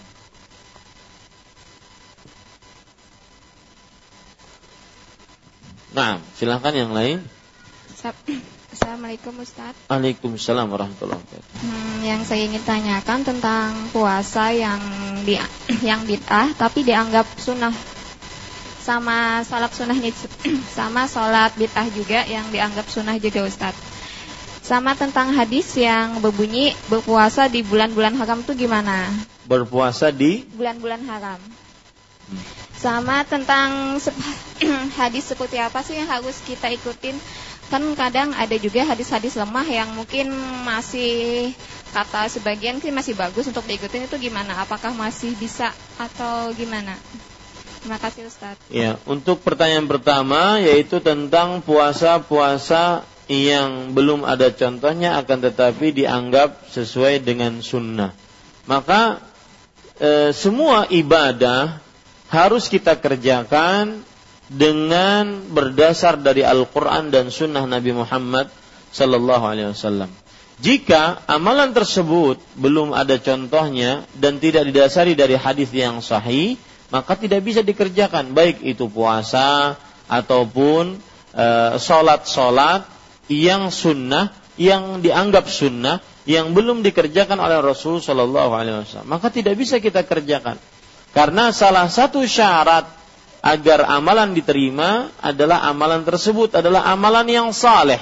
Sedangkan sebuah amalan tidak dikatakan saleh kecuali tatkala sesuai dengan petunjuk Rasul sallallahu alaihi wasallam. Sebagaimana perkataan Al-Fudail Ibn Iyad rahimahullahu taala. Al-amalu idza kana khalisan wa lam yakun sawaban lam yuqbal. Amal jika ikhlas, yang penting kan hatinya, yang penting kan niat baiknya kata dia. Tetapi tidak sesuai dengan petunjuk Rasul Shallallahu Alaihi Wasallam maka tidak akan diterima oleh Allah Subhanahu Wa Taala. Makanya Allah berfirman dalam surah Al-Kahfi di ayat yang terakhir, "Faman kana yarju liqa'a rabbih falyamal 'amalan salihan wa la yusyrik bi'ibadati rabbih ahada." Barang siapa yang beramal yang belum ada e, barang siapa yang ingin bertemu dengan Allah maksudnya masuk ke dalam surga maka hendaklah dia beramal dengan amal yang saleh dan amal yang saleh tidak dikatakan saleh kecuali sesuai dengan petunjuk Rasul Sallallahu Alaihi Wasallam. Dan itulah konsekuensi orang yang bersyahadat asyhadu anna Muhammadan Rasulullah. Qul in kuntum Allah fattabi'uni. Katakan jika kalian mencintai Allah maka ikutilah aku. Maka amalan-amalan yang sesuai dengan petunjuk Rasul itulah yang akan sah dan diterima oleh Allah Subhanahu wa taala. Wallahu alam. Maaf Ustaz, contohnya seperti apa? Contoh apa Ibu? Nah sholat maksudnya puasa yang sunnah itu yang sering yang sering dikerjakan orang cuma masih dianggap sunnah puasa yang bid'ah cuma masih dianggap sunnah apakah seperti puasa asura atau puasa rajab ini kan juga mau rajab gimana? E, banyak. E, kalau kita ingin sebutkan contoh-contohnya banyak ibu. E, amalan-amalan yang belum ada contohnya dari Rasul Shallallahu Alaihi Wasallam. Akan tetapi kaedahnya seperti itu tadi ibu. Kaedahnya adalah amalan harus didasari dengan Al-Quran dan Sunnah. Jika memang tidak ada dalilnya, maka itulah amalan yang disebut dengan perbuatan bid'ah. Ya, yang penting ibu pegang dulu itunya, artinya e, kaedahnya itu. Pegang dulu kaedahnya, pengertian bid'ah itu apa, sehingga nanti dalam permasalahan apa pun, baik masalah sholat, baik masalah zikir, baik masalah puasa, ibu akan tahu oh ini amalan yang belum ada contohnya dari Rasul Shallallahu Alaihi Wasallam. Maka dia termasuk kategori bid'ah yang diharamkan untuk dikerjakan. Adapun pe, penyebutannya, maka ini perlu e, contoh yang e, mencakup banyak sekali contoh-contohnya. Ya, di antaranya misalkan puasa-puasa yang belum ada contohnya dari Nabi Rasul Shallallahu Alaihi Wasallam di dalam bulan Ramadan, eh, di dalam bulan Rajab, puasa untuk menolak bala, puasa seperti eh, malam Rabu pertama atau malam Rabu terakhir eh, dan Rabunya puasa dan semisalnya. Yang belum ada contohnya dan didasari dan tidak didasari dari ayat Al-Quran ataupun hadis-hadis Rasul Sallallahu Alaihi Wasallam. Dan insya Allah nanti dalam kesempatan-kesempatan yang lain jika waktunya mencukupi saya akan sebutkan beberapa puasa-puasa yang belum ada contohnya dari Rasul Sallallahu Alaihi Wasallam. Tapi yang paling penting pegang dulu itu kaedahnya bahwa amalan harus sesuai dengan petunjuk Rasul yang didasari dari Al-Quran dan hadis Rasul. Yang tidak ada dalilnya maka berarti perbuatan tersebut mengada-ngada. Nah. Assalamualaikum warahmatullahi wabarakatuh. Waalaikumsalam warahmatullahi Bagaimana Ustadz tentang tadarus yang biasa dilakukan di masyarakat di malam Ramadan? Apakah sudah sesuai sunnah atau ada tuntunan lain yang sesuai sunnahnya seperti apa? Kemudian yang kedua tentang uh, mengikuti lomba, biasanya kan uh, anak-anak TK tuh diajak ikut lomba, misalnya lomba mewarnai atau lomba tahfiz.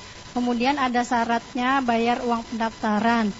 Uh, saya pernah dengar katanya uh, uh, yang disertai dengan bayar ini termasuk ada unsur judinya. Benarkah hal itu? Ya, terima kasih. Ya, Bismillah, walhamdulillah, wassalatu wassalamu ala rasulillah. Ibu-ibu sadari-sadari muslimah, hukum untuk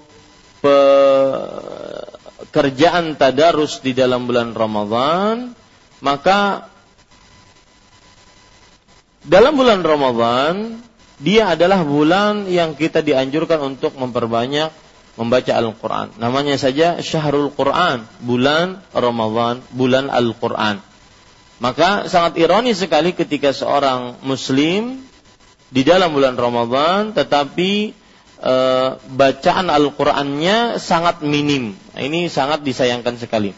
Lalu pertanyaan, apakah boleh dengan membaca bulan Ramadan e, dengan membaca secara tadarus seperti yang terjadi? Boleh, tidak ada larangan.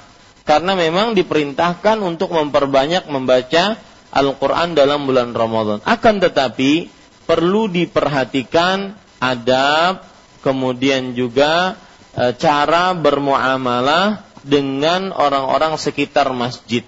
Biasanya kalau seandainya bulan Ramadan itu memakai mic, maka tidak mengapa memakai mic asalkan dijaga hatinya, kemudian juga tidak mengganggu yang lain. Kalau sampai terjerumus kepada ria, kemudian mengganggu yang lain, maka lebih baik dia tidak memakai mic. Adapun pembacaannya secara bertadarus ya berkumpul 10 orang, yang satu membaca, yang lain memperhatikan, kemudian dilanjutkan yang lainnya dan seterusnya, maka ini tidak ada mahzur syar'i, tidak ada sesuatu yang terlarang di dalam syariat agama. Wallahu a'lam. Kemudian yang kedua, permasalahan bahwa apabila ada per, e, perlombaan di, di dalamnya seseorang di, di wajibkan untuk membayar atas perlombaan tersebut, maka pada saat itu itu adalah sebuah judi, maka tidak diperbolehkan untuk mengikuti di dalamnya. Wallahu alam.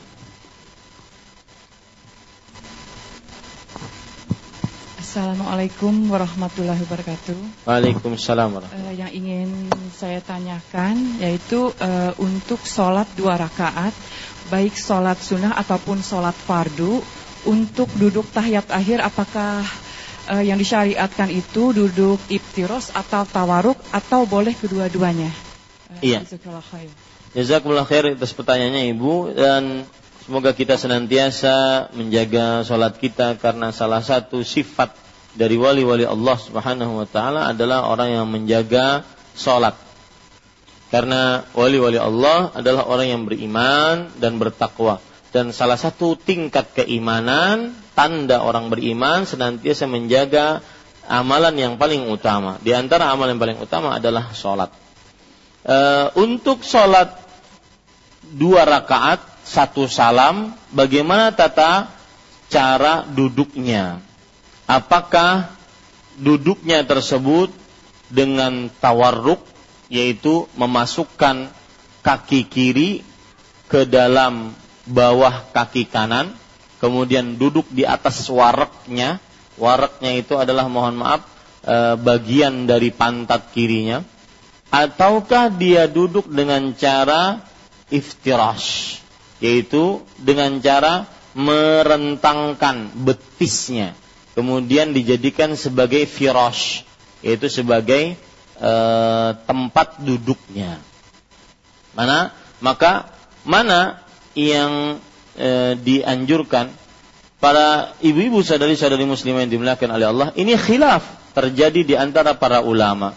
Imam Ash-Syafi'i dan yang semisal dengan beliau mengatakan bahwa setiap sholat yang satu uh, setiap duduk sholat yang setelah duduk tasyahud tersebut salam maka sholatnya, tata cara duduknya dengan tata cara tawarruk. Saya ulangi, pendapat yang pertama.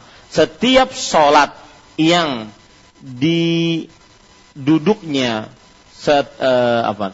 Setiap sholat yang tasyahudnya setelah itu salam, maka duduknya dengan cara tawarruk. Yang tasyahudnya setelah itu salam, maka duduknya dengan cara tawarruk.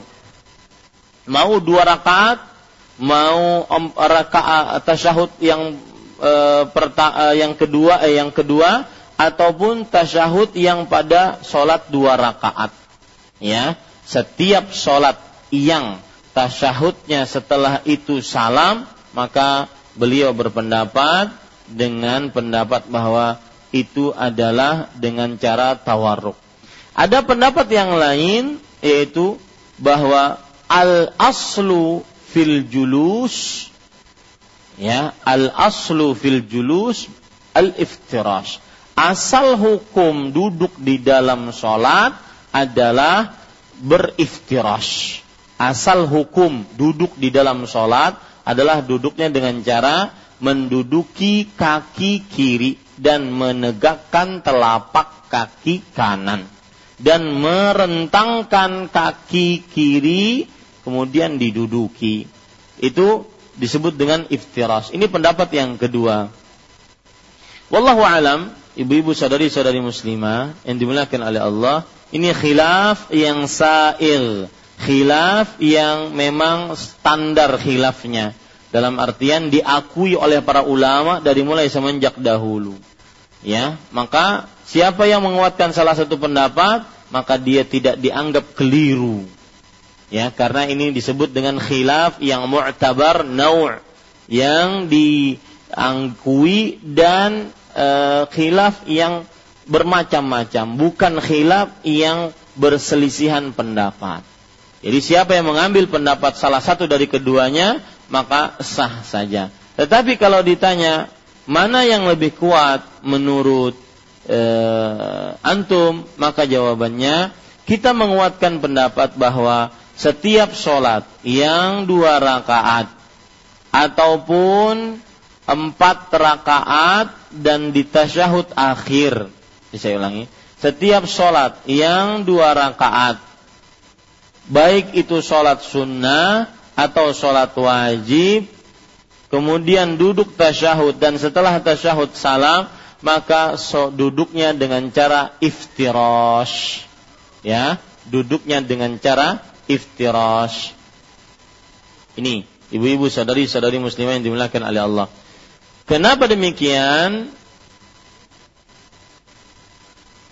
Apa eh, kenapa demikian? Apakah dia iftirash atau eh, tawarruk? Karena ibu-ibu sadari-sadari muslimah yang dimuliakan oleh Allah Subhanahu wa taala eh, di dalam hadis yang disebutkan dari hadis Wa'il ibnu Hujur bahwa Rasulullah Shallallahu Alaihi Wasallam idza jalasa litashahud iftarasha. Nabi Muhammad SAW kalau duduk untuk duduk tasyahud maka beliau duduknya dengan cara iftirash. Ya, beliau duduknya dengan cara iftirash.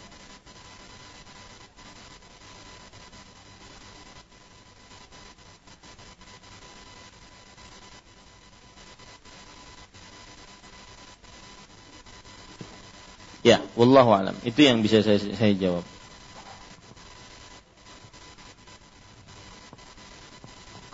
Nah, yang lain? Bismillah. Barakallahu fiik. Pada waktu maghrib dan isya, seorang perempuan mendapati dirinya mengeluarkan cairan seperti haid tetapi berwarna kecoklatan sehingga dia tidak mengerjakan uh, sholat maghrib dan isya. Kemudian pada waktu subuh uh, dia tidak menemukan itu lagi. Siklus haid perempuan itu tidak teratur sampai siang tidak ada lagi. Um, terus akhirnya subuh dia sholat subuh. Bagaimana hukumnya apa sholat maghrib dan isya yang telah ditinggalkan itu Ustaz? Nah. Jazakallahu khairan. Jazakumullahu khairan. Ibu, saya mohon maaf bertanya masih pegang mic-nya. Tolong. Uh, ibu sudah ikut kajian ini ketika kita membahas tentang haid belum? Mohon dijawab oh, Ibu itu, yang bertanya. Itu, belum. Waktu itu di setia ya? Hah? Ma oh. Sudah ikut atau belum? Ketika kita membahas dalam mungkin, buku kita tentang haid, mungkin, sudah ikut atau belum? Mungkin tidak hadir Ustaz. Mungkin tidak hadir. Iya. Taib. Uh, Kira-kira pertanyaan ibu tadi bisa dipahami ya oleh ibu-ibu yang lain. Saya hanya ingin bahwa yang kita pelajari itu benar-benar kita pahami. Kalau memang nanti jawabannya salah tidak mengapa, tapi saya ingin ada yang ingin menjawab. Ada yang mau menjawab pertanyaan tadi. Jadi pas maghrib, setelah maghrib keluar cairan kekuning-kuningan. Akhirnya beliau tidak sholat dan kemudian subuh tidak keluar lagi. Akhirnya beliau sholat. Zuhur tidak keluar. Akhirnya beliau sholat. Dan beliau mengucapkan bahwa siklus haidnya tidak teratur. Kira-kira kalau ibu-ibu yang lain mendapatkan seperti itu, bagaimana? Nah, silahkan.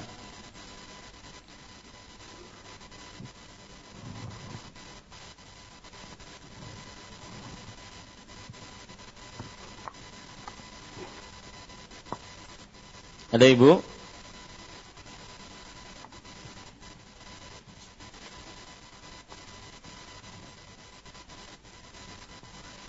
Gak ada yang berani jawab?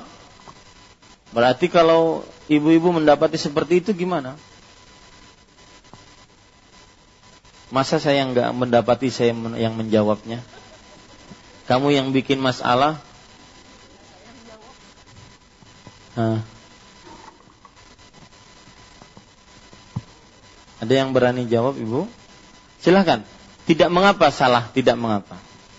Saya hanya ingin melihat uh, bagaimana kita waktu dulu itu belajar masalah haid. Ber, hampir berbulan-bulan kita belajar masalah haid. Betul? Silahkan Bu. Bismillah. Ya Bu. Gantung kebiasaan Ustaz. Lihat kebiasaan. Beliau mengatakan kebiasaannya tidak ada siklusnya. Siklusnya nggak teratur. Tapi biasanya kalau saya itu sebelum haid memang ada seperti itu, Ustaz. Nah sekarang itu kan kebiasaan ibu. Ini kebiasaan yang bertanya nggak ada kebiasaannya. Assalamualaikum Pak Ustaz. Waalaikumsalam warahmatullahi Ya. Coba menjawab karena mungkin sama dengan saya. Ya. Jadi eh, kebiasaan saya sih eh, tujuh hari Pak Ustadz. Kalau di tujuh hari itu masih apa selama tujuh hari kan karena bolak-balik ya begitu kalau seperti saya. Jadi setelah tujuh hari baru saya ini uh, mandi apa mandi bersih baru mengerjakan. Kalau keluar lagi setelah tujuh hari itu saya tetap uh, setelah mandi bersih lagi dan mengerjakan lagi. Mungkin seperti itu yang saya alami. Iya. Perhatikan Ibu, uh, saya akan menjawab jika seorang perempuan dia bingung untuk menentukan ini darah haid atau bukan, maka tahapan pertama yang dia lihat adalah apa Bu? Kebiasaan. Sebagaimana yang Ibu sebutkan tadi. Bahwa jika seorang perempuan mempunyai kebiasaan haid tanggal sekian sampai tanggal sekian, maka darah yang keluar tadi, meskipun dia berwarna kecoklat-coklatan, itu adalah darah haid. Kenapa? Karena dia keluar di waktu kebiasaan. Taib Ustadz, nanti setelah itu subuh, zuhur nggak keluar lagi, asar keluar lagi. Maka bagaimana sholat saya? Selama tidak keluar, maka berarti dia tetap sholat. Kalau dia keluar berarti dia tidak sholat karena dia keluar di waktu kebiasaan. Ya, berarti asarnya nggak sholat lagi Ustaz karena keluar. Iya, asarnya nggak uh, uh, nggak sholat karena dia kebiasaannya seperti itu, waktunya seperti itu. Tapi Ustaz, tadi disebutkan bahwa siklusnya tidak teratur, ya, berarti tidak mempunyai kebiasaan yang tetap. Maka tahapan yang kedua dilihat dari darahnya. Dilihat dari darahnya. Kalau darahnya mohon maaf hitam, pekat dan baunya menyengat, maka itu adalah darah haid. Nah, sekarang pertanyaannya, ibu tersebut menceritakan bahwa seorang perempuan keluar dar, bercak darah dan warnanya kecoklat-coklatan, berarti bukan darah haid. Ya, berarti bukan darah haid. Taib. Kemudian setelah itu, kalau seandainya tidak juga bisa membedakan mana yang darah haid dan mana yang bukan darah haid, maka dia melihat kebiasaan keluarganya. Ibunya, kakaknya, adiknya, bibinya, anaknya mungkin juga. Dia lihat kebiasaannya. Kalau memang kebiasaan e, keluarga terdekatnya seperti itu waktu haidnya, maka berarti itulah haid. Kalau tidak, maka berarti itu darah istihadah dan kalau darah istihadah dia sholat biasa seperti seperti layaknya wanita yang suci. Wallahu a'lam. Jadi poin pertama ibu-ibu saudari-saudari letakkan dulu kita ini haid atau bukan. Nah itu dia. Ya. Nah cara meletakkan diri kita haid atau bukan adalah kita lihat kebiasaan, kalau tidak bisa kita lihat darah, kalau tidak bisa kita lihat kepada kebiasaan kerabat kita. Wallahu alam.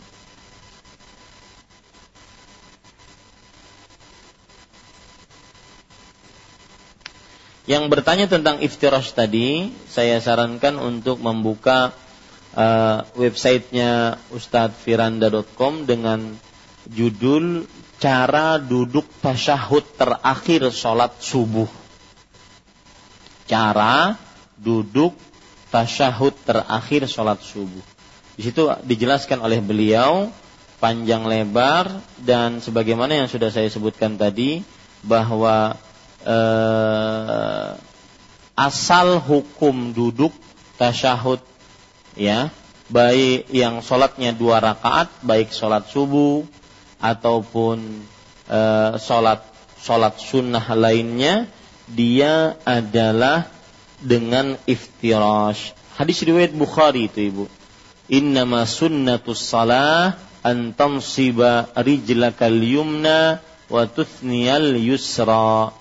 Sesungguhnya sunnahnya sholat yaitu ketika duduk adalah engkau menegakkan kaki kananmu dan melipat kaki kirimu tepat jam 12 kita berhenti dan mudah-mudahan bermanfaat. Apa yang baik itu hanya dari Allah Subhanahu wa taala, apa yang buruk itu dari saya pribadi. Wa sallallahu nabi Muhammad walhamdulillahirabbil alamin. Subhanakallah bihamdik asyhadu an la ilaha illa anta astaghfiruka wa atubu ilaik. Wassalamualaikum warahmatullahi wabarakatuh.